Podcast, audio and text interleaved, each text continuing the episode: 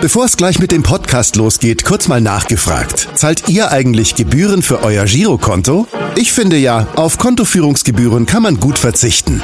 Deshalb wird dieser Podcast auch von der Sparda Bank Hamburg präsentiert. Dort gibt's nämlich das kostenlose Gehaltskonto für 0 Euro. Mein Tipp? Jetzt mit nur wenigen Klicks online oder in der Filiale zur Sparda Bank Hamburg wechseln und Gebühren sparen. Und nun geht's los mit dem Podcast. Präsentiert von der Sparda Bank Hamburg. HSV.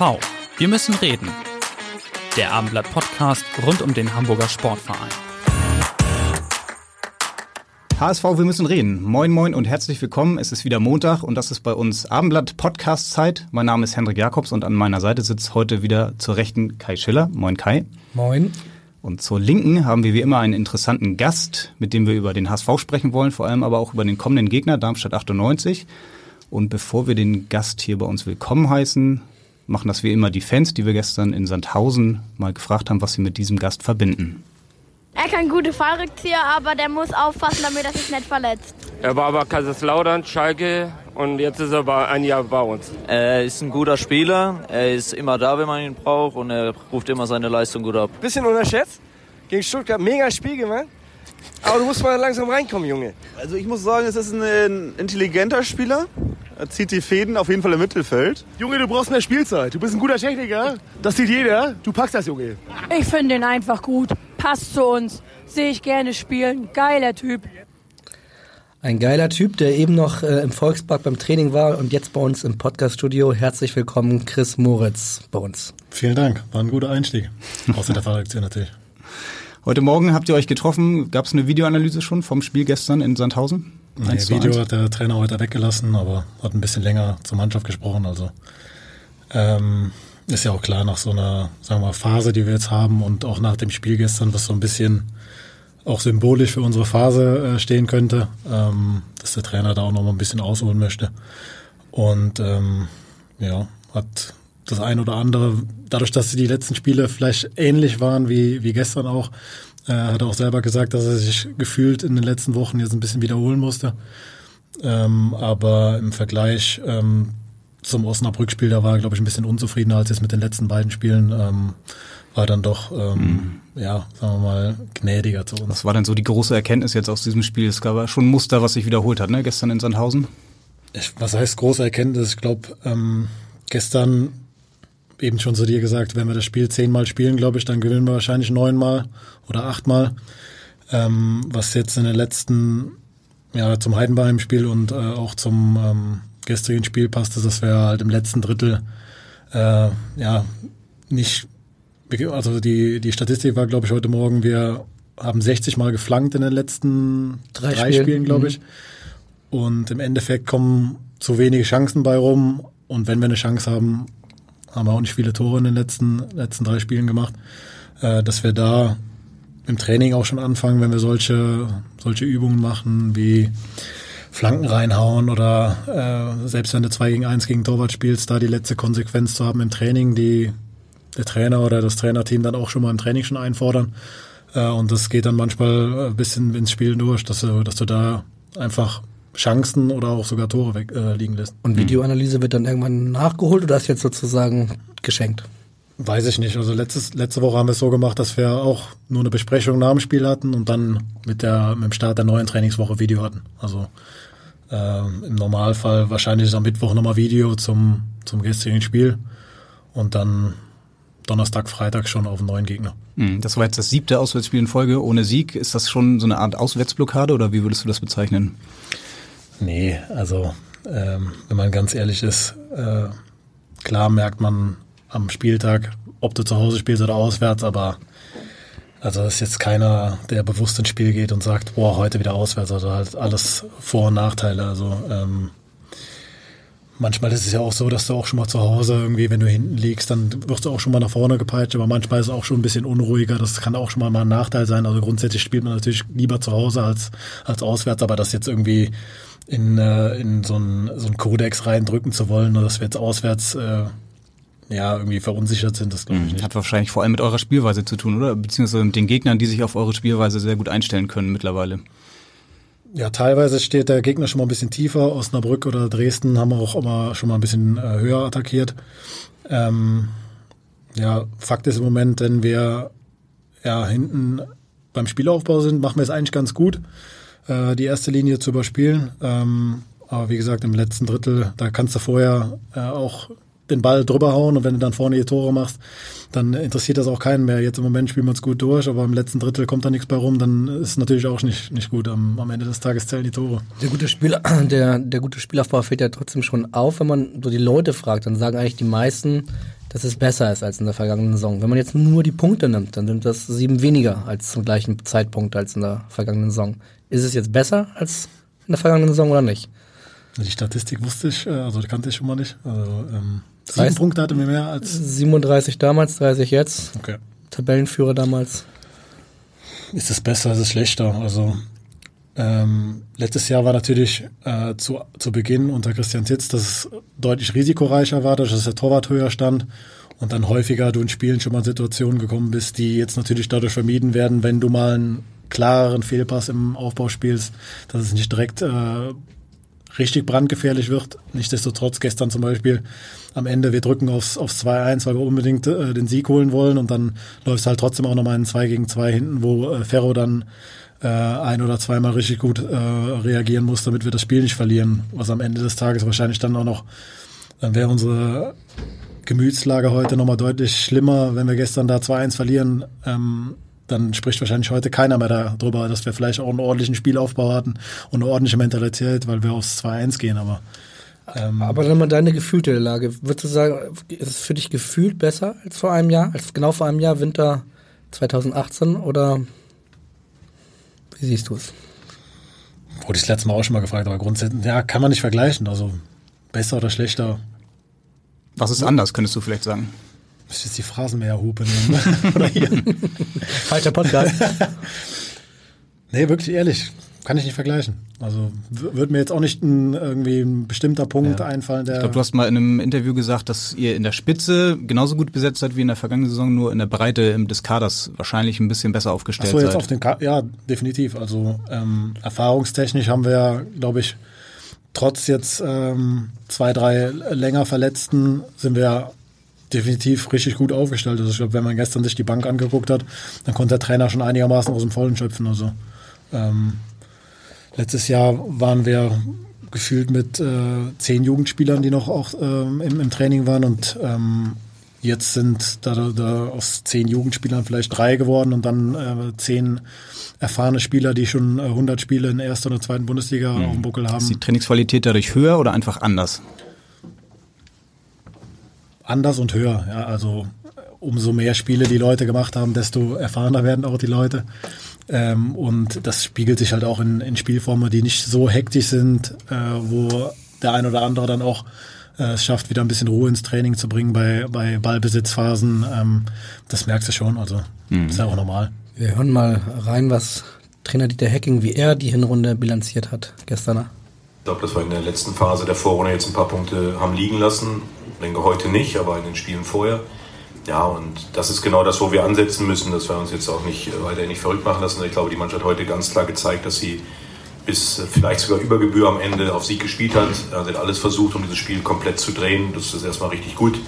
Ja, und genau das muss der Ansatz auch sein. Und wir müssen einfach diesen Weg weitergehen. Wir müssen ein Stück, ein Stück weit mehr das Glück auch wieder erzwingen. Wichtig ist, dass du jetzt nicht irgendwo zaghaft wirst oder darüber zu lange nachgrübelst, sondern weiter arbeitest und irgendwann wird die Situation auch wieder geben, wo du aus dem Nichts ein Tor machst. Wenn man heute das Tor zum Beispiel nimmt, in der Phase, in der Form darf das Tor eigentlich gar nicht fallen, aber es fällt dann eben und ja, vielleicht war das schon das erste Stück weit, um das wieder ein Stück weit auf unsere Seite zu ziehen. Also Dieter Hecking mahnt zur Ruhe. Das ist ja seine große Stärke, in solchen Situationen die Ruhe zu behalten. Siehst du das ähnlich wie er? Es bleibt uns ja am Ende des Tages nichts anderes übrig. Also wenn wir jetzt hektisch werden äh, würden, äh, ob es das besser machen würde, das wage ich zu bezweifeln und so. Ähm, wir haben ja nicht viel verändert als in den ersten elf Spielen. Vielleicht die, die selbstverständlich, äh, das Selbstverständnis im Spiel und die Selbstverständlichkeit, die man in manchen Situationen auf dem Platz hat, die geht natürlich ein Stück weit verloren, wenn du vorher äh, dreimal nicht gewinnst, als wenn du vorher dreimal gewinnst. Das Selbstvertrauen ist ein anderes. Und das muss man sich ja wieder erarbeiten. Das ist leider so ganz platt im Fußball. Ähm, Selbstvertrauen holst du dir über gute Ergebnisse und gute Leistungen. Und wenn du die vorher nicht in der Form erbracht hast, dann ist es halt meistens alles ein bisschen zäher. Wenn du jetzt nicht die Hinrunde des, der gesamten Mannschaft bewertest, sondern deine persönliche Hinrunde. Du hast sechsmal gespielt, glaube ich. Sechs Wochen lang warst du verletzt. Wenn du einen Strich drunter machst, wie zufrieden oder unzufrieden bist du mit dir? Ja, grundsätzlich mit Verletzungen ist halt immer blöd auf, auf Deutsch gesagt, äh, weil erstens du fällst die verletzte Zeit da aus und darüber hinaus ähm, killst du so ein bisschen das, was du vorher investiert hast ähm, in der Vorbereitung, weil du halt komplett ja deine Form verlierst. Und ähm, ja, nach den acht Wochen, die ich raus war, muss man halt sich äh, ein, zwei, drei, vier Wochen wieder, wieder rankämpfen, um eine Option zu sein. Und die, die Zeit hat man dann äh, im Fußball einfach nicht, weil wir 25 Leute sind, die alle um die Plätze kämpfen.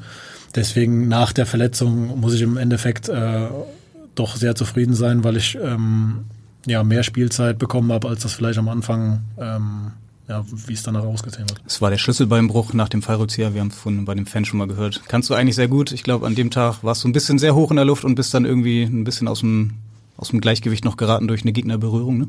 Ja, genau. Also aber machst du noch Fallrückzieher im Training oder? Bisher habe ich noch keinen gemacht, aber normalerweise, ich mache seit frühester Jugend Fallrückzieher äh, und auch sehr gerne. Ähm, aber ich bin halt noch nie unterlaufen worden beim Fallrückzieher und normalerweise fällst du ja als Rechtsfuß auf den linken Arm und äh, ich bin halt komplett auf die rechte Schulter gefallen, weil ich von da einen Stoß bekommen habe. Und das kannst du äh, relativ schwer äh, ausgleichen in der Luft. ich habe die Szene gesehen damals beim Trainingsplatz. Ich habe schon gedacht, wow, wie hoch steigt der da jetzt gerade? Warst du dadurch höher noch als normalerweise oder war das jetzt ein normaler Fallrückzieher für dich? Das war schon besonders hoch, glaube ich. Also, ähm, Cristiano Ronaldo äh, mit Real Madrid in äh, der bricht sich aber nicht der Schulterbein. Der wird doch nicht unterlaufen. Ja, ja genau, das traut sich keiner. Ja, aber es war ein ähnlicher Fallaktion. Wolltest du ihn kopieren dann bei dem Tor oder war das eigentlich eine Defensivaktion? Das weiß ich jetzt nicht mehr genau. Ich glaube, es war nee, man muss versuchter sagen, Torschuss. Vorher, ähm, ich vergebe eine Torschance aus fünf Metern. Ich glaube, Polle, Polle oder Tommy hält den Ball und dadurch geht der Ball in die Luft und ich setze an zum Fallrückzieher. Also eigentlich meine eigene Schuld. Ja, umso erstaunlicher war es dann ja eigentlich, als du wiederkamst, dass du relativ schnell dann in der Startelf standst. Ne? Das war, glaube ich, auch für dich überraschend, dann das Spiel gegen Stuttgart. Dieter Hecking hat es dann erzählt, äh, einen Tag vorher hat er dir Bescheid gegeben. Ähm, hättest du damit gerechnet, dass du so schnell dann plötzlich in der Startelf stehst? Nee, natürlich nicht. Also, wie ich gerade gesagt habe, normalerweise bin ich auch vom Typ her jemand, der Trainingsrhythmus braucht und äh, sich übers Training Selbstvertrauen holt für die Spiele. Ähm, gut war, dass ich nach einer Woche Training ähm, bei der zweiten spielen durfte, in Jedelo. Und, ähm, das muss Dieter Hecking sehr gut gefallen haben, was er da gehört hat von dem Spiel. das weiß ich nicht. Ja, da war er nicht, das war ein bisschen zu weit, glaube ich. Ähm, ja, aber vielleicht hat der äh, Hannes Dreves ein gutes Wort für mich eingelegt. Ja. Das Spiel gegen Stuttgart 6 zu 2 war schon ein besonderes Spiel hier. Haben, glaube ich, auch hier in Hamburg noch nicht viele gesehen, so ein Spiel. Wurde sogar gesungen, oh, wie ist das schön.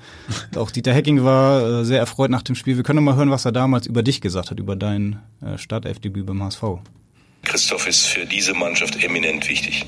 Ja, ähm, er läuft immer so ein bisschen unterm Radar, aber er ist einer meiner laufstärksten Spieler, einer meiner intelligentesten Spieler. Ja, darüber hinaus kann der kicken. Ja, und äh, da hat er heute sehr viel von reingebracht. Ich glaube, er war ein bisschen überrascht, dass ich ihm gesagt habe, gestern haben wir uns bei der U21 getroffen. Da habe ich ihm gesagt, pass auf, du spielst morgen. Da hat er mich erst angeguckt. Ja, aber ich habe mir viel von ihm erhofft und er hat dann mich heute richtig zurückgezahlt und hat deutlich gezeigt, dass mit ihm zu rechnen ist und er meine Optionen auch im zentralen Mittelfeld mit dieser Leistung deutlich erweitert hat. Wir verteilen viele Blumen heute Morgen. Ähm, hast du schon mal gehört? Direkt nach Stuttgart? Nee, das, das habe ich noch nicht gehört, nee. Hört man gerne, oder? Ja, ist in Ordnung.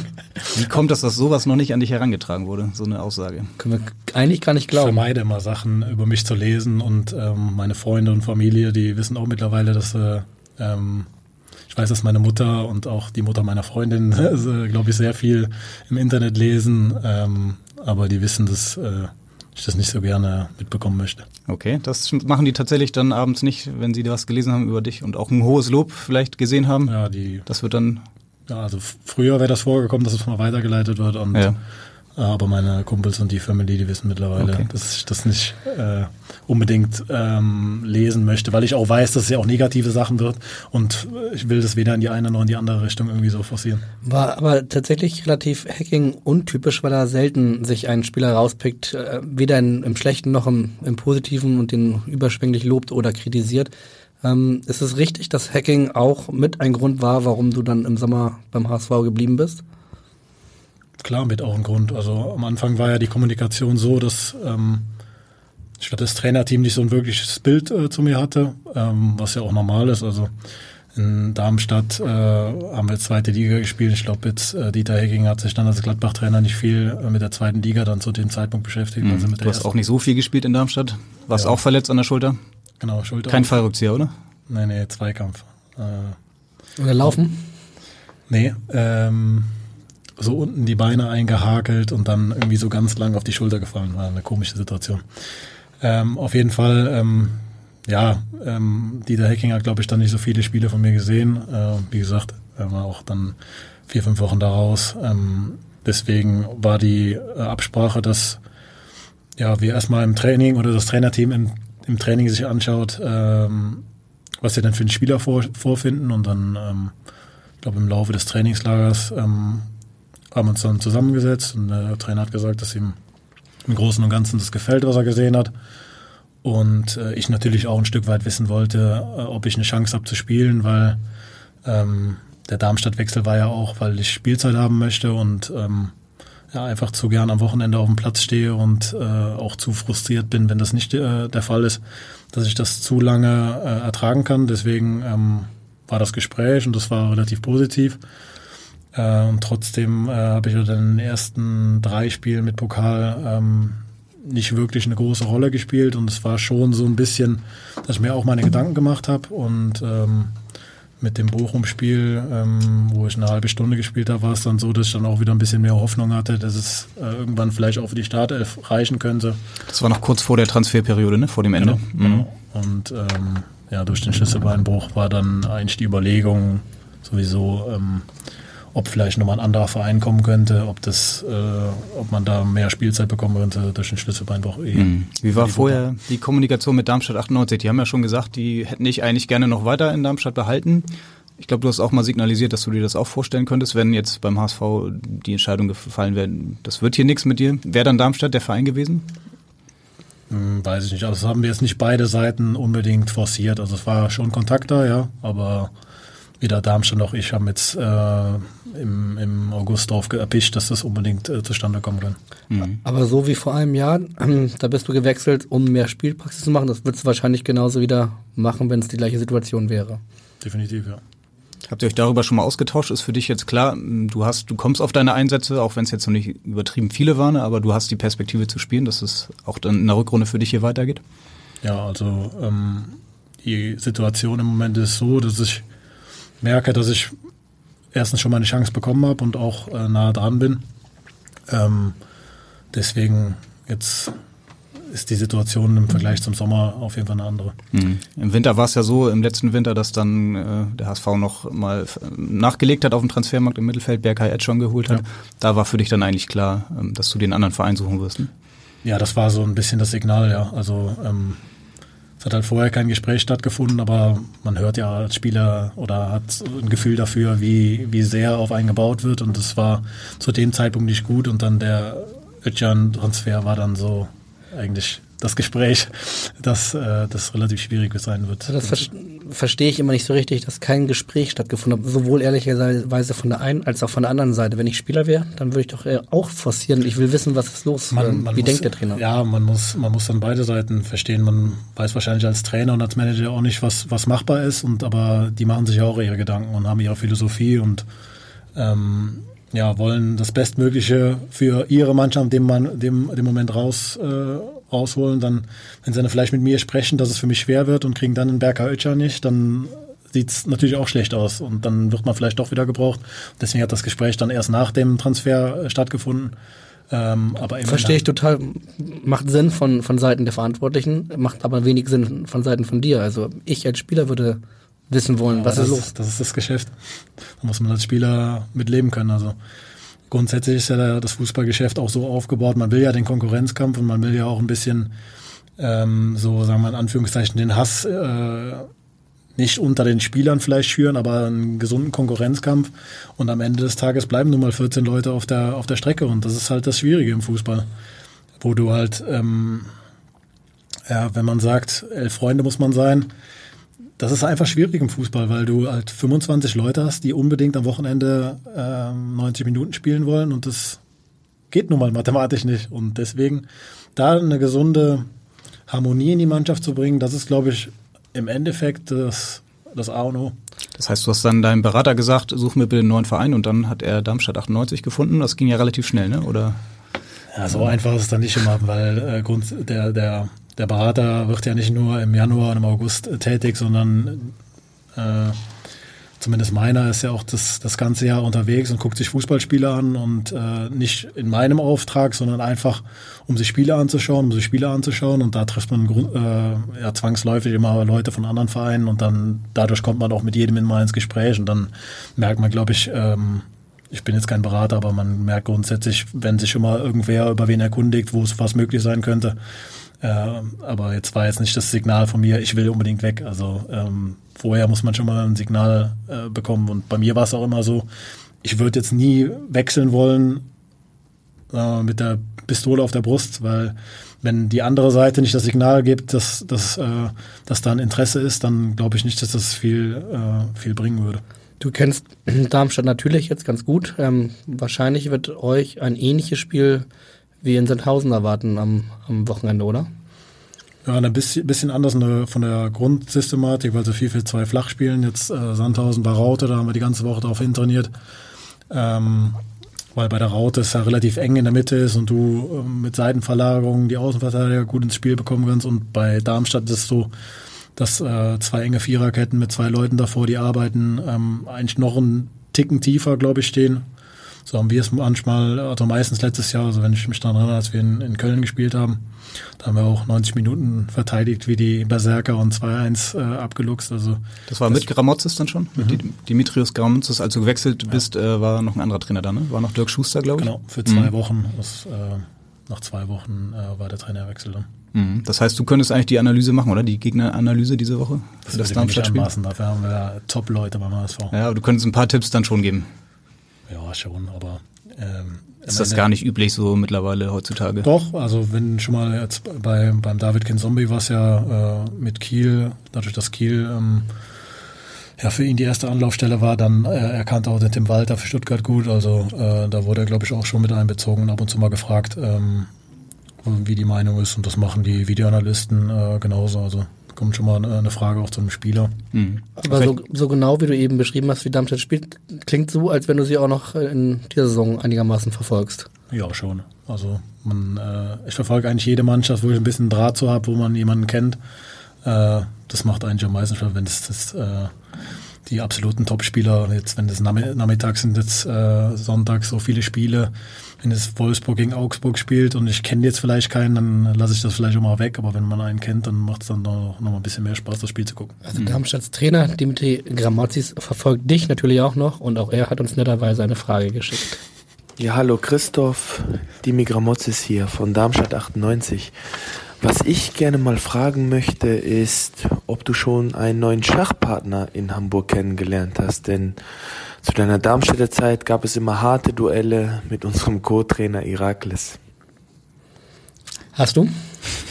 Habe ich ja, hatte ich vorher ja auch schon, aber an die Schachduelle mit dem Iraklis denke ich nicht gerne zurück. Beim normalen Schach, also ohne Uhr, da ähm, konnte ich einigermaßen Pari spielen, habe ich auch mal ein paar Spiele gewonnen, aber beim äh, Blitzschach keine Chance. Also er war, glaube ich, so Online-Profi im Zwei-Minuten-Blitz und wir haben dann, ich glaube, sogar 5-5 gespielt, aber. Das heißt, man spielt zwei Minuten, hat dann Zeit und dann. Ja, äh, zwei, wir haben, glaube ich, gespielt zwei Minuten und eine Sekunde kriegst du pro Zug. Ach nee, das hat er online immer gespielt und wir haben gespielt fünf Minuten und fünf Sekunden pro Zug. Aber beim, beim Blitzschach hatte ich keine Chance gegen ihn. Das war zu hektisch für mich, habe ich zu viele Fehler gemacht am Ende. Aber ich meine mich zu erinnern, dass in Hamburg Matti Steinmann dein Schachpartner war. Der ist ja dann auch weg. Gestern Abend haben wir noch auf dem Handy gespielt. Er ja. beim Frühstück und ich beim, beim äh, späten Abendessen. Und wer gewonnen? Matti. Ich habe einen Tor mehr gegeben. Und wer ist jetzt in Hamburg der neue Schachpartner? Soran, äh, unser Busfahrer, der hat äh, vorher auch mal schon mit Martin und mir gespielt. Da haben wir mal so eine Dreierrunde abends äh, an der Bar gemacht. Gewinner bleibt stehen. Und jetzt äh, ist äh, Soran ab und zu, wenn er, wenn er Zeit hat, nachmittags nach Mittagessen, spielen wir bei uns im Campus oder halt äh, im Hotel bei den Auswärtsfahren. Das Blöde ist nur, der Busfahrer kann nie im Bus mit dir Schach spielen. Äh, haben wir Gott sei Dank eine kleine Pokerrunde. Ja. Aber du spielst auch viel auf dem Handy, ne? Äh, Schach geht gut, Online-Poker hast du mal erzählt. Online-Poker nie auf dem Handy, das machen nur die Fische. Oh. Also für alle, die zuhören, äh, immer am PC spielen und am besten mit Poker-Tracker. Alles klar. Werden wir mal weiterleiten an die, an die äh, ja. Aber Schach auf dem Handy geht, ja. Mhm. Wer ist denn sonst so dein großer Spielpartner im Moment beim HSV? Du spielst ja nicht nur Schach, sondern auch diverse andere Sachen. Ich habe gerade gegen Sony, ähm, wir haben so ein kleines Viereck an die Wand getaped. Ähm, da habe ich gerade gegen Sony ja nicht böse, aber hoch verloren. Gerade jetzt vor einer Stunde. In was? Äh, man fängt an per Dropkick, äh, den Ball in dieses besagte Viereck. Das ist diese blaue Wand, ne, die hinter dem da am Trainingsplatz steht oder in der nee, Kabine? Nee, wir haben drin gespielt. Okay. Äh, wir haben im Kraftraum mittlerweile unser ähm, Fitnesstrainer Daniel und der Sebastian, die sind ein bisschen gnädiger geworden. Man darf auch mal einen Ball im Fitnessraum äh, seit ein paar Monaten benutzen. Und wir haben da zwei Spieler, das Viereckspiel und dann so einen äh, Torenkasten, wo wir den Ball auch versuchen reinzuschießen. Und dann, Aber jetzt will ich nochmal wissen, wie das Viereck-Dings geht. Dropkick, Dropkick ist Angabe Mhm. und dann wer als erstes dreimal trifft, immer abwechselnd gegen die Wand. Also wenn der Ball Der darf einmal aufkommen und Darf auch aus der Luft genommen werden, aber ist relativ schwierig. Darf auch mehrmals auftippen. Aber wenn er jetzt irgendwie in die Fahrräder fliegt oder in irgendwelche Fitnessgeräte, dann äh, geht's von der Linie wieder los bei Dropkick. da, da stelle ich mir auch vor, gibt es einfacher Gegner als Sonny Kittel. Also mit dem könnte ich mir vorstellen, dass das ganz gut. Also bei dem, bei dem Viereckspiel, muss ich sagen, habe ich im Moment Probleme. Am Kasten hat er Probleme. Sind das Spiele, die du dir selbst ausdenkst? Bist du da so kreativ, dass du irgendwas siehst und denkst, oh, das könnte ein Spiel Das sein? Viereckspiel, das ähm, habe ich mir tatsächlich jetzt selber ausgedacht, aber der Rest ist immer geklaut meistens. Also das Ja. äh, Kastenspiel ist noch von Marcel Risse aus Mainz. Also der ist ja vor boah, Schon ein paar Jahre her. Sieben Jahren zu Mainz gegangen, würde ich sagen. Acht Jahren. Und der hat das damals in Mainz eingeführt und dann habe ich in Mainz mitgespielt. Du bist ja vor der Saison mit uns eine Wette eingegangen. Ich weiß gar nicht, ob du dich noch dran erinnerst. Du hast gesagt, du bist im Laufe der Hinrunde wirst du nicht zu schlagen sein im Tischtennis, Tagball und Paddle-Tennis, glaube ich. Mhm. Wie sieht's aus? Du hast gesagt, wenn du es schaffst äh, oder wenn du es nicht schaffst, wirst du eine Runde Kekse backen. Keks habe ich ja schon gebacken. Ich weiß Hast nicht, ob du du den schon? Adventskalender nicht geguckt hast beim HSV. Shame Doch, doch, die Wette, das wurde uns kommuniziert, die wurde eingelöst, aber wir, was wir nicht wissen, ist, ob sie eingelöst wurde, einfach weil du gerne Kekse backen wolltest oder ob sie Unbedingt. eingelöst wurde, weil du gerissen, dann doch verloren hast mal. Äh, Backsession, nee, also äh, Tischtennis, die Platte steht gar nicht. Techball äh, spielt nur ähm, Alex Hahn und Dirk Bremser äh, gegen mich und da ist halt so ein bisschen, wir spielen immer nur einen Satz und im Großen und Ganzen gewinne ich da auch meistens, aber ich muss zugeben, dass ich da auch mal einen Satz verloren habe, aber ist jetzt ja auch kein richtiges Spiel. Ne? Okay, das heißt, die Wette hast du eigentlich äh, gewonnen, verloren? Pari Eigentlich gewonnen. Ja. Ja.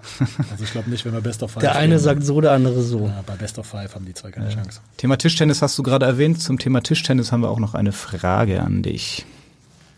Hallo Chris.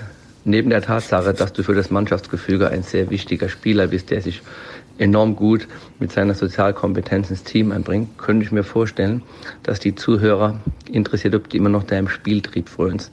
Ja, das letzte interessante Spiel, was du während meiner Zeit in Hamburg eingeführt hast, war Kopfballtischtennis. Wie schaut's aus? Ich wünsche jetzt noch viel Spaß beim Podcast und ein frohes Weihnachtsfest. Ciao. Damit ist wahrscheinlich Techball gemeint, ne? Die Stimme, die meisten haben es erkannt, Christian Titz. Richtig. Du hast es gleich erkannt. Kopfball-Tischtennis ähm, habe ich mit Kumpels gespielt, aber hier am Platz noch nicht. Er meint wahrscheinlich auch tatsächlich Deckball, Ja, würde ich sagen. weil ich das immer gegen Luis gespielt habe. Also Luis war der große Gegner letztes Jahr an der Deckballplatte. Und der große Gegner heißt noch ein Ticken besser oder du ein Ticken? Nee. Und Christian Titz, der war ja früher auch ein guter Techniker vor seinen vielen Verletzungen. Hat er dann auch mal gespielt oder ging das nicht mehr? Nee, am, an der Deckballplatte habe ich ihn nie gesehen. Nee, der musste auch aufpassen. Der hat sich schnell einen Faserriss geholt bei irgendwas. Mhm. Ja, das hat er Du- mal erzählt. Du hast gesagt, du verfolgst die Vereine, äh, wo du mal warst und wo du eine äh, Verbindung zu hast. Du hast ja auf jeden Fall eine Verbindung zu Christian Titz gehabt. Verfolgst du Rot-Weiß Essen ein bisschen? Ja. Spielen die auch mit dem hohen Torwart, wie wie es der HSV Natürlich. getan hat? Äh, die haben jetzt 2-0 gegen Homberg äh, am Freitag verloren. Haben sich zwischenzeitlich, ähm, nachdem sie so ein bisschen ins Straucheln geraten wurden, haben sie auch wieder gefangen und sind relativ nah oben dran. Ich glaube, Rödinghausen müsste erster sein noch. Respekt.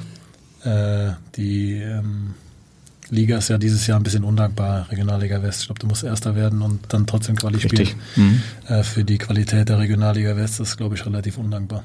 Ja. Also beim HSV hat er auf jeden Fall, das war eine große Revolution, diese, diese Torwartgeschichte. Julian Pollersbeck, das, oh, Entschuldigung, meine Stimme ist heute ein bisschen angeschlagen.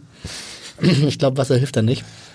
Egal, Julian Pollersbeck hat das damals äh, sehr, sehr stark gespielt. Und auch er hat eine Frage an dich.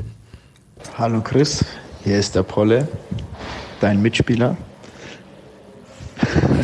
Ich habe auch eine Frage an dich und zwar, wer ist deine Lieblingsfigur bei Two and a Half Men? Also Darsteller und die Rolle und dein Lieblingszitat aus der Serie. Benenne diese und wenn du willst, begründen. Liebe Grüße und äh, viel Spaß im Podcast. Er hat sich sehr viel Zeit für diese Frage genommen. Ich wollte gerade sagen, hat er sich echt, echt Gedanken gemacht. Two and a Half Men. ne? Ja, Lieblingscharakter ist ganz klar Ellen. Ähm, Anders geht's auch nicht, ne? Bei dem Zitat weiß ich ganz genau, worauf er hinaus will, aber das können wir natürlich nicht bringen, weil wir sind ja live, sonst müsste ich gleich jetzt schreien. aber das kennt wahrscheinlich jeder, den, äh, den Klingelton von Jake, wo... Ähm, Ich kenne es tatsächlich nicht, aber ich habe auch noch nie Two and a Half Men Nee. geguckt. Shame on me. magst Mal wahrscheinlich wieder. das Lachen im Hintergrund nicht, das sagen die meisten immer, die das nicht mögen. Okay. Ja. Das klassische Kennst du amerikanische das? Lachen. Ich kenne natürlich Two and a Half Men, ich kenne Ellen, ich kenne aber auch den Klingelton nicht, muss ich gestehen. Das ist nicht, ich gibt da viele bessere Serien, finde ich, aber Geschmäcker Kai, sind du könntest verschieden. du vielleicht dann das Zitat hier. Also die Fans was- wissen, was gemeint ist. Ja. Kai, willst du lösen? Ich kann es ja gar nicht lösen. Ach, du weißt es auch nicht. Okay. Ich kann es nicht rappen. Das ist wieder so eine Schlagzeile, dann stehe ich wieder da. Okay. Das hätten wir jetzt aber sehr gerne gehabt. Das hätten wir sehr gerne gehabt. Ich kann rappen, aber nur Sido-Strip für mich. Das wollt ihr aber auch nicht hören. Wenn du, Da uns, bin ich mir nicht sicher. wenn du da schon nicht so richtig antwortest, dann musst du uns zur nächsten Serienfrage, die wir auch haben, antworten, bitte. Moin Chris, hier ist Matti. Ja, da Polle dir eben schon eine Frage zu einer Serie gestellt hat, ähm, darf natürlich auch die Christoph Moritz Gedächtnisserie Stromberg nicht fehlen. Vielleicht, ähm, wenn sie dir einfallen, kannst du ja mal dein Lieblingszitat oder deine drei Lieblingszitate aus Stromberg zitieren. Da müsstest du einige auf Lager haben. Und ja, viel Spaß im Podcast und alles, alles Liebe aus Wellington. Tja, Matti Eben noch Steinmann. Schach gespielt, jetzt Alles schon. Liebe trifft. Der ist heute Morgen oberkörperfrei mit dem Skateboard am Strand entlang gefahren, das Schwein. Also, Hat er dir Fotos dem geschickt? Geht, dem geht's ganz gut. Nee, hat man bei Instagram gesehen. Okay. Ähm, die haben, glaube ich, 0-0 gespielt. Bei denen läuft's auch ganz gut. Die haben äh, die ersten Spiele ein bisschen auf den Sack bekommen, aber jetzt, glaube ich, fünf Spiele in Folge nicht verloren. Drei Siege, zwei Unentschieden, glaube ich. Schön abgelenkt und jetzt bitte die drei Stromberg-Zitate. Das ist so aus der, aus der, aus der Hüfte so schwierig. Was, haben- wir haben unser Fitnesstrainer Sebastian Kapell, der ist auch sehr gut äh, zitattechnisch. Das habe ich ihm heute Morgen mal gesagt. Also informierte Kreise haben gesagt, du bist der beste Stromberg-Imitator. Nee, es- Imitator nicht, also die, die Tonlage und so, die habe ich nicht so gut drauf. Ja, Kann, kannst auch versuchen. alle rufen ja mal Hund im Büro, aber das ist, das ist Quatsch. Hunde im Büro? ähm, mir fällt gleich an. Ich baue gleich einen ein in die nächste Frage. Sehr gut, lass das mal den Papa machen. Wir haben gerade Matti Steinmann gehört aus Neuseeland. Äh, ja, ist vor der Saison dahin gewechselt, weil er auch hier keine Perspektive mehr gesehen hat. Spannende Station auf jeden Fall für ihn. Könntest du dir sowas auch mal vorstellen, äh, so weit weg irgendwo im Ausland zu spielen? Ja, also so wie ich das jetzt mitbekomme von Matti, ähm, ist es, ähm, glaube ich, eine sehr schöne Lebenserfahrung. Äh, kombiniert äh, mit Fußballspielen, glaube ich, äh, gibt es da deutlich schlimmere Sachen. Aber ähm, Matti weiß ja auch, ähm, dass er hätte sich jetzt auch, glaube ich, vor der Saison, wenn er sich aussuchen hätte können, hätte er auch nochmal beim, beim HSV seine, seine Chance gesucht. Und ähm, bei mir im Moment, also ich würde jetzt nicht im nächsten Januar oder im nächsten Sommer direkt die, die Zelte abbrechen, solange ähm, die Perspektive da ist, dass ich in, in Deutschland äh, auf höchstem oder sagen wir mal äh, Auf hohem. Zweit, zweithöchstem Niveau ähm, Fußball spielen kann, äh, würde ich das so schnell nicht hergeben. Okay, hast du irgendwelche Ideen, irgendwann mal vielleicht in die USA zu gehen oder welches Land schwebt dir da vielleicht vor? Nee, da also bin ich nicht festgelegt. Äh, ob jetzt USA oder in dem Falle äh, Neuseeland, Australien, ähm, habe ich mir keine Gedanken gemacht, ob ich da irgendwas äh, Ja.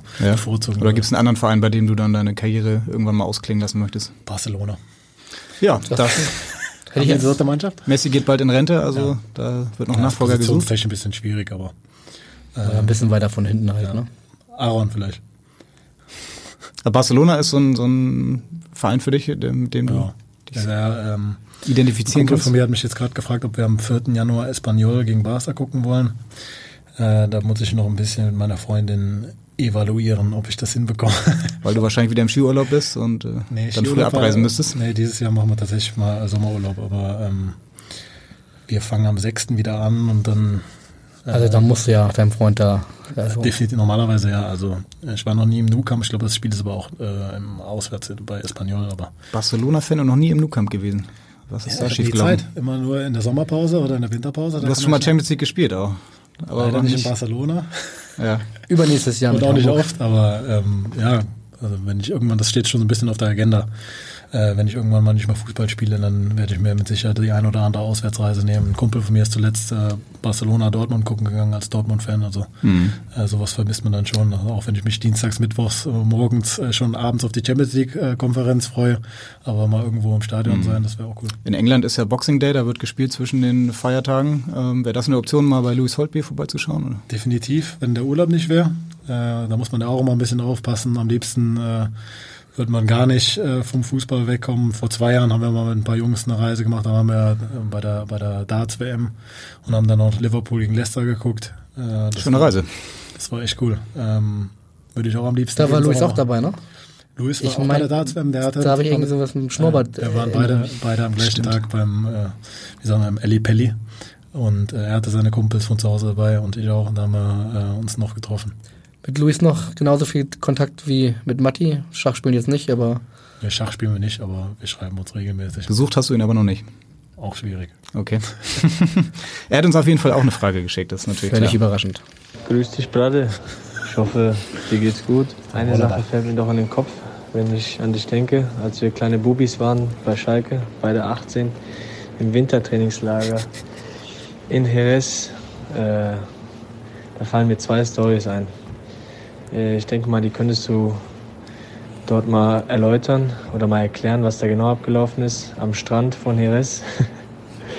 Und zum anderen im Zimmer, ähm, da habe ich jemanden aufgefunden, ähm, der in der Wanne lag. Da gab es ein Video. Ähm, so jung und äh, furchtlos wie wir waren. Ähm, ja, erzähl einfach mal. Grüß dich, dein Brade. Ja, erzähl einfach mal, was war da los in der Fang, Badewanne? fangen wir mal mit Brother an. Was ist das denn? Dein Bro der Brother?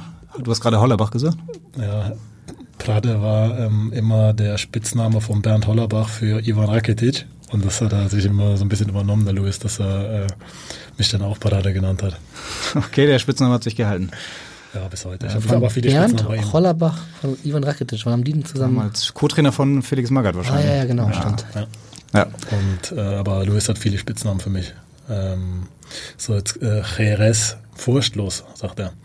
Das war das erste Jahr unter äh, Felix Magath. Ja, da waren wir, also Luis wahrscheinlich nicht, weil er schon Furchtlos bei Felix Magath ist aber auch eine Geschichte für sich, Ja, oder? äh, meint er mich, glaube ich. Ähm, Luis hatte ja schon ein bisschen früher Probleme mit ihm und bei mir ist das ein bisschen später gekommen, dass ich, ähm, sagen wir mal, nicht mehr so befreit aufspielen konnte, wie das vielleicht in dem ersten Jahr möglich war. Nachdem du in der Badewanne aufgefunden wurdest oder Ja, am da- Strand? Damit will er drauf, wir hatten, glaube ich, ich weiß nicht, ob er das erste Mal ein iPhone hatte oder ich. Das war ja so die Zeit, wo man gerade äh, auch ähm, eine Kamera am Handy hatte und wir irgendwie die ganze Zeit so blöde Videos gemacht haben. Und am Strand äh, war, glaube ich, äh, Ebbe und wir sind da reingelaufen, dann kam das Wasser ein bisschen ran. Ein ganz peinliches Video. Also wenn ich das noch auf dem Handy habe, das muss auf jeden Fall gelöscht werden. Wir haben es und könnten hier jetzt gleich einspielen. Nee, nee, Nein, haben wir nicht. Auf gar keinen Fall. Das ist, glaube ich, nur entweder auf seinem Handy oder auf meinem. Das haben wir auch nicht weitergeschickt. Und ähm, Abendblatt.de wird sich freuen sonst. naja, so spannend ist es auch nicht. Wir imitieren, glaube ich, da ähm, das erste Video von äh, Matze Knob und Olli Pocher bei der WM 2006, wo die äh, hier den Diego Dance machen. Würde ich gerne sehen. Also wir fanden es lustig, ja. Und dann auf dem Zimmer äh, habe ich mich in die Wanne gelegt und so getan, als wenn ich die Minibar ausgetrunken, äh, ausgetrunken hätte, äh, weil ich kaputt vom Training war. Aber also muss man dabei Und am nächsten Morgen 6 Uhr wieder Medizinbälle mit Felix.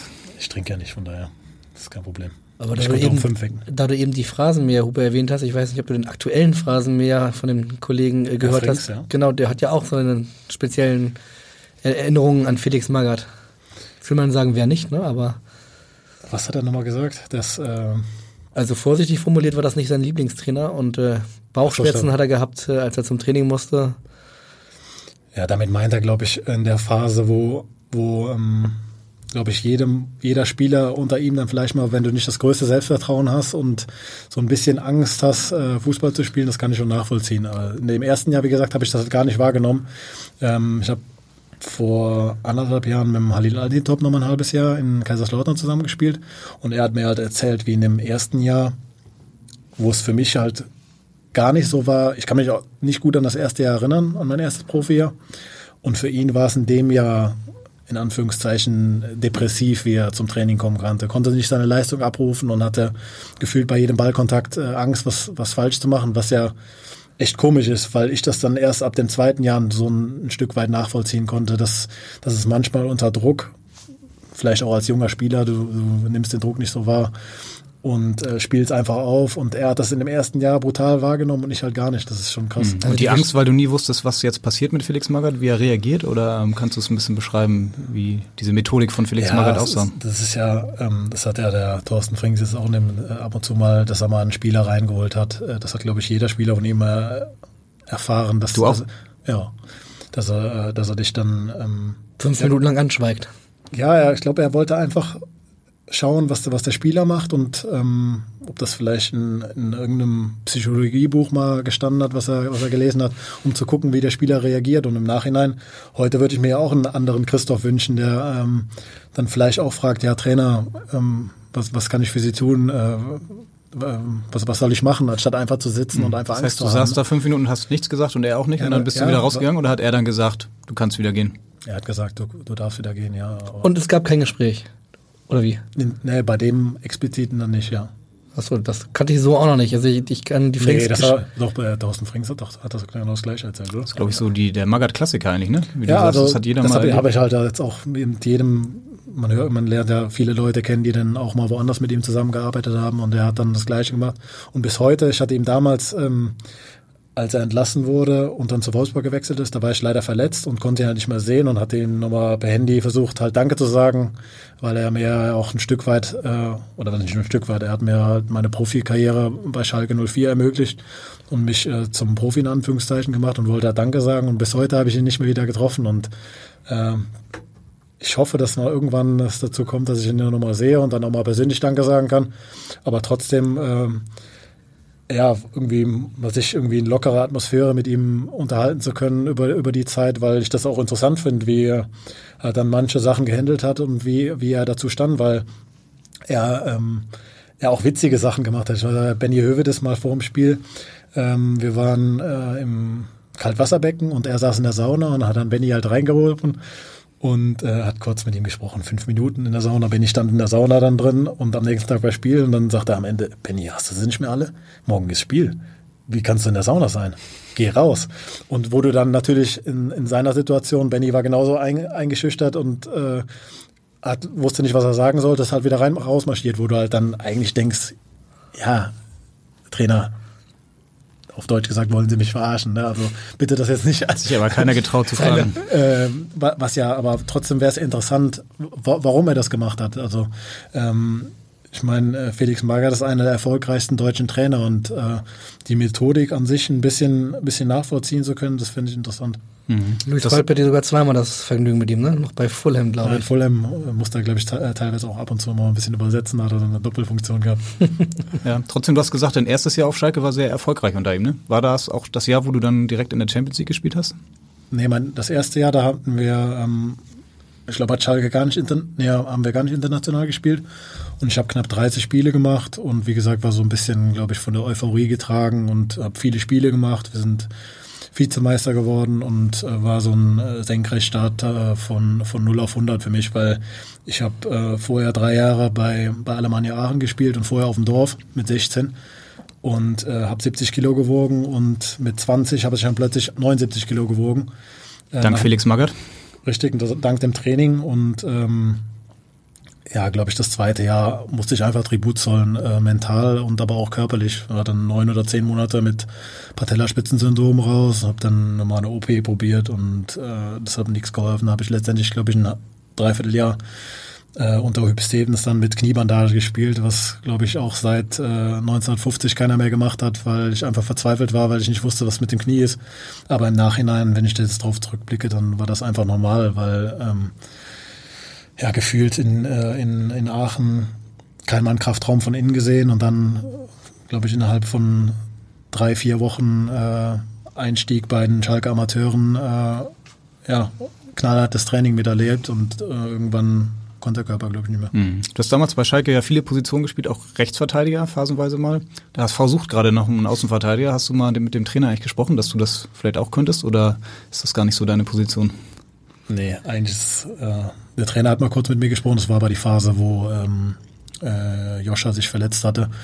Da war ja eigentlich klar, dass Khaled sowieso spielen würde und er hatte dann Jerry und mich mal gefragt, äh, wie das aussieht, ob wir das schon mal gespielt haben. Jerry, glaube ich, der kann das ganz ordentlich spielen, äh, aber bei mir war das damals, das war so ein bisschen, boah, wenn ich dann daran denke, dass da irgendwie so schnelle Dribbler in 1 gegen 1 So ein Jatta auf die zuläuft. So ein Jatta zum Beispiel, ich damals mal El Giro Elia musste ich mal ein Spiel spielen oder Gegen den HSV damals? Boah, ich glaube ja, das war furchtbar. Also die- diese ganzen Eins gegen Eins im Rückwärtslauf verteidigen, das ist gar nicht meins. Und ähm, mit Ball spiele ich das echt gerne. Und man auch oft an, an die Kugel kommt, aber dann in, in der Rückwärtsbewegung hatte ich da echt Probleme und dann, ich glaube, der Trainer äh, hat mich jetzt nicht wirklich als Option gesehen. Man muss ja sagen, dass Khaled ja echt auch gerade gestern auch wieder echt gute Spiele macht und äh, ich hoffe, der muss da nicht drauf zurück. Auch wenn ich natürlich am Ende des Tages äh, liebend gerne die Position spielen würde, weil ich dann spiele. Klar. Aber äh, es gibt best- bestimmt bessere Positionen für mich. Über bessere Position sprechen wir gleich. Kurze Zwischenerinnerung. Wir warten noch auf das Stromberg-Zitat, aber das nur mal so am Rande erwähnt. Eine bessere Position hast du bei der U21 gespielt auf der 6. Und Bei der deutschen U21? Genau, bei der deutschen U21. Und natürlich haben wir aus der Zeit auch nochmal eine Frage an dich. Hallo Christoph, hier ist Rainer Adrian, dein Trainer aus deiner Zeit der U21 DFB-Nationalmannschaft. Wir hatten das U21 EM-Qualifikationsrückspiel in der Schweiz. Das Hinspiel ging 1-1 aus und wir mussten in Luzern unbedingt gewinnen, um uns zu qualifizieren für die U21-Europameisterschaft in Israel. Du warst 90 Minuten dabei und wir siegten 3 zu 1. Wie hast du das damals empfunden, auch mit der Feierstimmung nach dem Spiel? Und wo würdest du dieses Spiel in deiner persönlichen Karriere einordnen? Vielleicht sieht man sich ja mal in Hamburg. Auf jeden Fall liebe Grüße, dein Rainer Adrian. Damit hätte ich, damit hätte ich nicht gerechnet, dass der Ja. Adrian äh, sich noch an das Spiel oder doch an das Spiel Das Spiel erinnert erinnert. Du, du dich auch? Ja, total. Torschützen? Äh, nee. Äh, aber war Luis Holtby. definitiv ein Highlight meiner, meiner Karriere. Luis Holtby, Lasse Sobich und Sebastian Polter. Ja, es war, glaube ich, ähm, Ilka Gündogan und Sebastian Rudi haben, äh, glaube ich, auf der Achterposition gespielt. Luis, Auf der Maxi. Beister noch. Äh, Sebastian Polter müsste reingekommen sein, glaube ich. Aber, Wenn du es sagst. Ja. Aber war definitiv, äh, dadurch, dass es ein, äh, ein K.O.-Spiel war, hat man ja auch nicht so häufig. Und äh, haben uns dann für die EM qualifiziert, wo ich dann leider ähm, eine Woche mit Magen-Darm in Israel auf dem Zimmer lag und die dann auch, glaube ich, keine Minute gespielt habe. Gutes Timing. mh, Ähm, ja, aber das Spiel definitiv. Ich weiß, dass ich in dem Spiel noch einen Sidan-Trick habe. Äh, Matti und ich, wir machen uns immer drüber lustig äh, über die Spiele. Äh, wenn man wenn man mal einen Sidan-Trick im Spiel macht, dann äh, hat man danach direkt ein äh, riesen Selbstvertrauen und traut sich alles zu. Und in dem Spiel Und, hatte- gab es einen? Ja, an den äh, kann ich mich erinnern, ja. Okay, und die Party entsprechend fiel dann auch ähm, Wir haben in Köln gut gefeiert. aus. Ja, Mhm. wir sind dann an dem Abend direkt nach Köln ins, ins Nachtflug äh, geflogen. Äh, normalerweise äh, kenne ich mich da nicht so gut aus, aber meine Kumpels äh, sehr, sehr gut, weil die aus Düren nur 40 Kilometer bis nach Köln haben und die waren ein bisschen häufiger als ich im Nachtflug, aber ähm, ja, zwei, dreimal war ich auch dabei. Unter anderem an dem Abend und es war eine schöne Feier. Ja. Hörte sich zumindest so an, an, an das, was äh, der Trainer sich noch erinnert hat. War der auch dabei?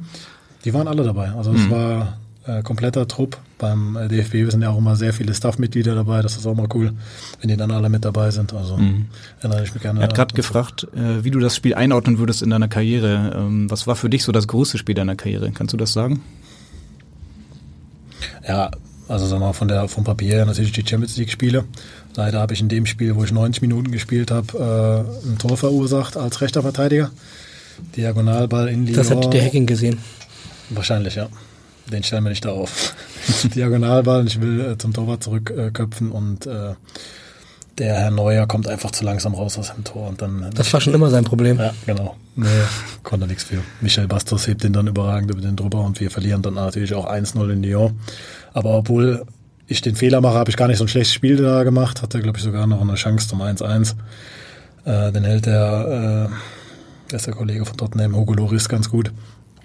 Ähm, und die anderen beiden Spiele, da habe ich eine Halbzeit und 60 Minuten gespielt, glaube ich, aber da kann ich mich nicht mehr so gut dran erinnern. Hm. Das heißt, damals Champions League, jetzt zweite Liga. Ähm, wie ist das für dich so? Du hast jetzt schon eine lange Karriere hinter dir. Ähm, fühlt sich das auch so an? Fühlt sich das so an nach dem Motto, oh, ich habe mal echt Champions League gespielt und äh, habe schon eine große Karriere hinter mir? Oder wie, wie blickst du im Moment so zurück? Große Karriere nicht, nee. Ähm, ja, man, man weiß jetzt schon, dass man, sagen wir eher in den Endzügen der Karriere ist, will es aber, glaube ich, nicht so wirklich wahrhaben, weil man ja, also wenn ich jetzt mich als 29-Jährigen mit dem 19-Jährigen vergleiche, dann habe ich halt das Gefühl, dass ich viel besser bin als, als 19-Jähriger. Und äh, die Spanne zwischen Bundesliga um Meisterschaft mitspielen und Champions League spielen und in der zweiten Liga um Platz kämpfen ist halt so groß, äh, dass dann manchmal schon denkt, ja, komisch irgendwie. Ist, ist der Fußball so viel besser geworden oder äh, ist die, die Selbstwahrnehmung dann einfach so schlecht? Und ähm, im Endeffekt muss man auch immer dann dazu sehen, dass man zur richtigen Zeit am richtigen Ort sein muss und leider im Endeffekt dann auch ähm, ja, das, das absolute Vertrauen spüren muss, um, um da vielleicht auf sein Niveau auch an den Spieltagen zu kommen und dann auch mal ja, drei, vier Spiele spielen darf und äh, einem Fehler zugestanden werden, die dann in anderen Phasen äh, eher kritischer beäugt werden als in den Phasen, wo man dann, sagen wir, das absolute Vertrauen spürt. Und das war in den Phasen, wo ich dann mal drei, vier Spiele am Stück spielen konnte und dann äh, mich auch ein bisschen festgespielt hat. Das waren mit Sicherheit dann auch die schönsten äh, Momente in seiner Karriere. Einer, einer deiner besten Freunde, Stefan Bell, hat äh, vor einem Jahr ungefähr mal ein sehr kritisches Interview gegeben über äh, selbstreflektierend über die Blase Profifußball. Hast du das gelesen? Mhm. Würdest du ihm recht geben? Ist das, also wie, wie beschreibst du die Blase? Also du bist, deswegen, Henrik hat eben gefragt, du bist lange dabei. Hat sich, ist das anders geworden, als es früher war? War es immer so? Ähm, ist es in Mainz tatsächlich anders, als es zum Beispiel in Hamburg oder auf Schalke ist? Wie kann man das be bewerten? Blase ist ja immer so ein großes Wort, aber grundsätzlich muss man sagen, dass schon dem Fußballer an sich vielleicht viel abgenommen wird und dann manchmal ähm, wenn man nicht links und rechts schaut, dass man schon mal die wahren Probleme des Lebens vergessen könnte, wenn man einfach nur am Tag äh, zum Training fährt und dann wieder nach Hause und am Wochenende ein Spiel vom Flughafen nach Hause. Und äh, ja, das würde ich aber sagen wir dem Großteil äh, meiner Mitspieler dann absprechen. Es gibt schon auch schon mal Phasen, äh, ja, wo man ein Stück weit vielleicht frustriert ist, weil, weil äh, irgendwie die, die Berichterstattung dann vielleicht mal schlecht, äh, schlecht ist und man in so einen kleinen Negativstrudel kommt und äh, aber grundsätzlich ähm, ja, würde ich sagen, Blase ist ein Stück weit zu viel. Hm, ich glaube, seine Kritik war vor allem, dass, wie du auch gesagt hast, dass die Jungspieler heutzutage schon so aufwachsen, dass sie eigentlich gar nicht mehr wissen, was das normale Leben ist. Ähm, das war wahrscheinlich bei Felix Magath äh, ein bisschen anders, ne? damals auf Schalke. Ich hatte letztes Mal das Thema mit, äh, mit unserem Busfahrer, beim, mit dem Soran beim, beim Schach, weil, weil er sich ja auch darum kümmert, dass die jungen Spieler zum, äh, zum Training gebracht werden und äh, die, die den äh, Busablauf dann quasi koordiniert und ist dann teilweise ja die Nachwuchsspieler meinst du? Genau. Mhm. Und dass dann manchmal halt Diskussionen mit Eltern auch geführt werden, dass, dass die Jungs vor der Haustür abgeholt werden müssen. Das, das meint er, glaube ich, damit, ähm, dass, dass die wenigsten vielleicht äh, auf die Idee kommen, ähm, öffentliche Nahverkehrsmittel äh, zu benutzen und äh, wahrscheinlich eher ein Taxi bestellen, anstatt jetzt mal zum Bus zu laufen oder mit der U-Bahn zu fahren. Mhm. Da würde ich mich manchmal nicht aus, äh, ausnehmen, dass man manchmal vielleicht bequemer ist. Und, äh, ich wollte gerade fragen, wann bist du? Bist du überhaupt jemals in Hamburg mit öffentlichen Verkehrsmitteln gefahren? Ja. Das ich, wurde sogar schon mal ausgelacht, weil ich mit dem Cityroller von der U-Bahn in Stellingen darüber gefahren bin. Ach, das geht. Äh, da, äh, ja, über die kleine Brücke da. Ist natürlich sehr anstrengend, am nächsten Tag auch ein bisschen Arschmuskelkater. da bin ich dann doch lieber zu Fuß wieder zur U-Bahn gelaufen, aber äh, ab und zu muss man äh, wir haben ein Auto und wenn meine Freundin das schon mal braucht, dann koordinieren wir das auch schon mal. Ja, ich mit in der HSV Live war gerade Tom Mickel äh, zu sehen, wie er mit dem Fahrrad dann zum Training gefahren ist. Also es war auch eine Besonderheit, dass ein Fußballer mit dem Das Fahrrad hatte ich zum in Training Mainz schon damals, da haben sie sich auch immer gefreut, wenn ich mit dem Fahrrad, aber da war ich ein bisschen näher. Jetzt müsste ich zehn Kilometer Fahrrad fahren. Das habe ich zweimal gemacht, nass geschwitzt angekommen und nass geschwitzt zu Hause wieder Und angekommen. erkältet am nächsten Tag zum Training. Nee, gekommen. das nicht. Direkt duschen, das hat mein Vater mir früher beigebracht. Mit Ja. nassen Haaren durch die Gegend laufen. Aber der Fahrradweg zum Volkspark ist auch nicht so schön, ne? das, weiß ich aus eigener Erfahrung. Ja, ich muss da durchs Netterfeld und das ist nicht so schön zum Fahrradfahren. Aber wie gesagt, so ab drei Kilometer mehr kann ich nicht Fahrrad fahren, ohne komplett äh, sch- äh, schweiß, äh, schweißnass anzukommen. Okay, wie sieht es sonst mit deiner Selbstständigkeit aus? Machst du deine Steuererklärung zum Beispiel selbst? Nee. Ähm, Aber ich trage das zusammen, was ich dem Steuerberater äh, Okay. zu, zu senden ja, also du organisierst dein Leben schon noch selbst. Trauen wir Was denn noch? Was denn noch? Einkaufen? Ja, das kann äh, wahrscheinlich deine Freundin machen. Einkaufen kann ich auch.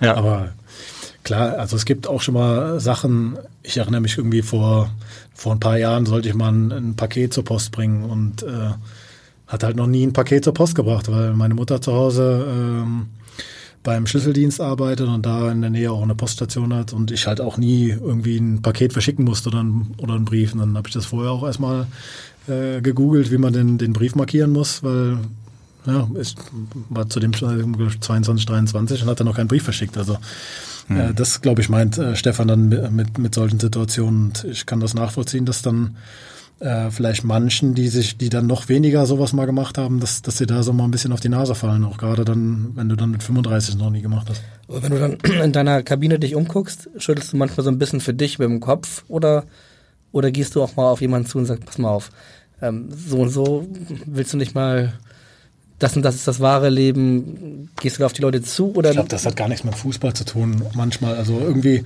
ähm, in der Kabine mit Sicherheit gibt es Momente, wo äh, im Bus, also wenn jetzt, das ist aber das Thema in jeder Fußballmannschaft, wenn jetzt dann die Papiere und die leeren Flaschen da liegen gelassen werden, äh, da könnte ich mich schwarz drüber ärgern, weil man das Gefühl hat, ja, der, der Busfahrer soll jetzt den Bus aufräumen für, für mich, weil ich jetzt gerade keinen Bock darauf habe. Und äh, dann will man auch als, ich bin jetzt der alte Sack in der Mannschaft, dann auch nicht immer den, den Doof spielen und sagen, äh, hier räum deinen Platz auf und dann räume ich es lieber selber weg, bevor er es äh, wegräumen muss. Aber da gibt es schon mal Momente, dass man denen sagt, aber das ist ja, wenn du jetzt ins Kino gehst oder in, äh, zum Konzert, das ist ja nichts anderes oder im Stadion. Klar. Also da lässt ja auch jeder seinen Scheiß. Das ja auch. das, ich räume auch gerne mal Kais Schreibtisch auf. das ist ja nicht ein Fußballerproblem, glaube ich. Hm. Ja, trotzdem mit den jungen Spielern so in der Mannschaft, gibt es da irgendwas, wo du sagst, boah, ich bin schon doch alt geworden, wenn ich sehe, was die jungen Spieler so in der Kabine machen? Ja, bei der Musik ist es ja meistens so. Also ich war leider noch nie musikalisch begabt und auch nicht irgendwie bewandert, mich damit zu beschäftigen, was jetzt gerade. Du wolltest noch rappen, war das nicht so? Ja, bei dem Lied bin ich besonders gut, aber äh, ich bin musikalisch einfach äh, nicht sehr bewandert und weiß nicht, was so up to date ist. Ich kann Spotify Top 100 mal anmachen, aber ähm, da, da bin ich schon mal ein bisschen hinten dran. Aber grundsätzlich fühle ich mich jetzt nicht so alt, dass ich mit den Jungen gar nicht äh, unterhalten kann. Jetzt haben wir ganz viel über Stefan Bell gesprochen. Natürlich muss jetzt Stefan Bell auch noch zu uns sprechen. Ja, hallo, äh, Stefan Bell hier aus Mainz. Ich würde gerne vom Christoph mal wissen, ob er sich schon mal bei irgendwas Ungewöhnlichem eine Verletzung zugezogen hat. Im Haushalt, irgendwie mit Haustieren oder so. Danke und bis dann. Das klingt nach einer Geschichte. So wie du guckst. Mit Haustieren, da kann er nur einen Hexenschuss meinen, oder? Hat er euch das gesagt? Er hat uns nichts gesagt, aber wir sind davon ausgegangen, dass du uns jetzt eine schöne Nee, Geschichte nee, erzählst. mit Vom. Bügeln, vom Kochen oder vom Billigregal Aufbau. Nee, in, in Mainz hatte ich mal eine, eine Serie von fünf Hexenschüssen im Spiel, im Training, nochmal im Training, glaube ich, und dann irgendwann der, der vierte war zu Hause ähm, beim Bücken äh, und dann haben sie mich mal für drei Monate aus dem Verkehr gezogen, haben gesagt, ich soll mein Kadaver mal in Ordnung bekommen, dass mein Rücken nicht immer ähm, ja, platt, platt wird, wenn er die einfachsten Sachen erledigen soll. Und gab ein paar Sprüche offenbar auch aus der Mannschaft. Ja, das bleibt ja nicht aus. Aber der, der Hexenschuss im Training war deutlich schlimmer, weil danach konnte ich mich gar nicht bewegen. Da haben sich, glaube ich, die Jungs sehr amü- amüsiert damals. Raphael van der Vaart hat sich mal einen Hexenschuss im Rücken zugezogen, als er zu Real Madrid wechseln wollte und äh, eine Zu Europapokal Valencia. zu Valencia, ja stimmt, zu Valencia. Ja, fast wie bei mir, oder? Genau, also da sind gewisse Parallelen deutlich zu erkennbar. Ähnlicher linker Fuß. Genau.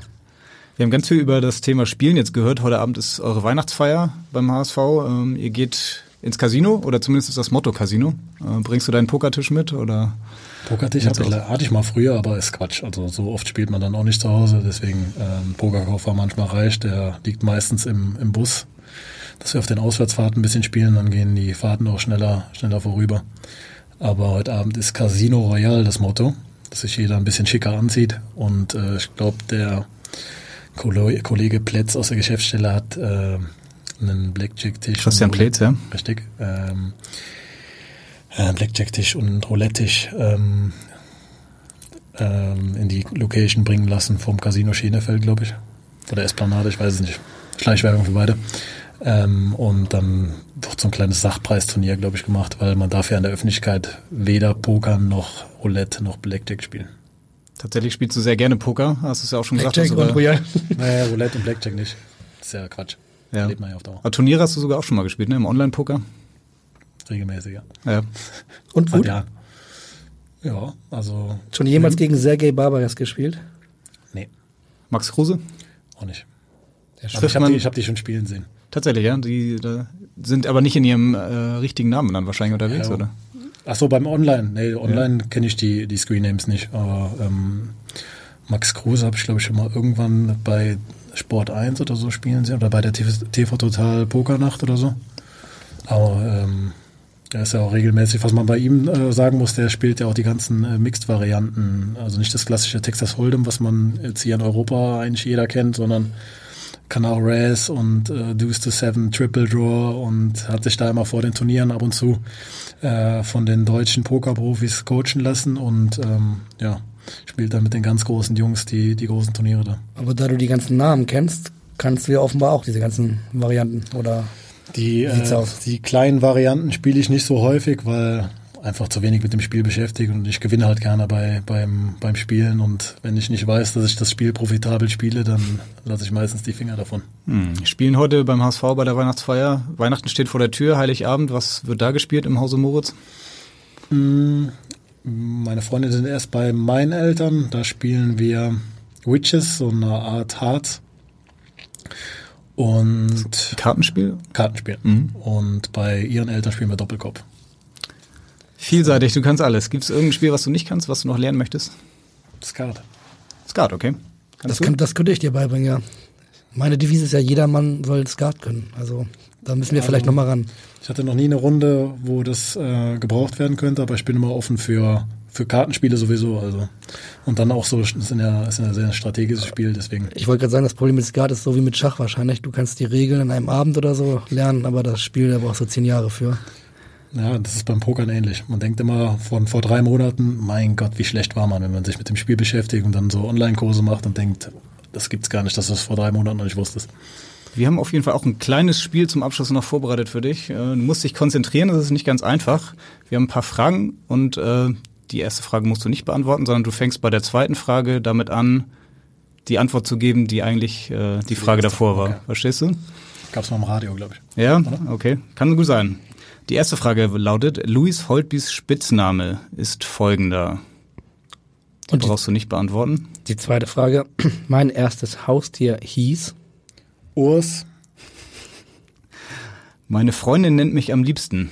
Amy, Mein aktueller Trainer heißt Schatz, Mein Lieblingsspieler als Kind war der Dieter. In der Sauna würde ich gerne mal treffen. Jetzt Warte, warte, warte. Weiß ich nicht mehr. Lieblingsspieler. Sinedin.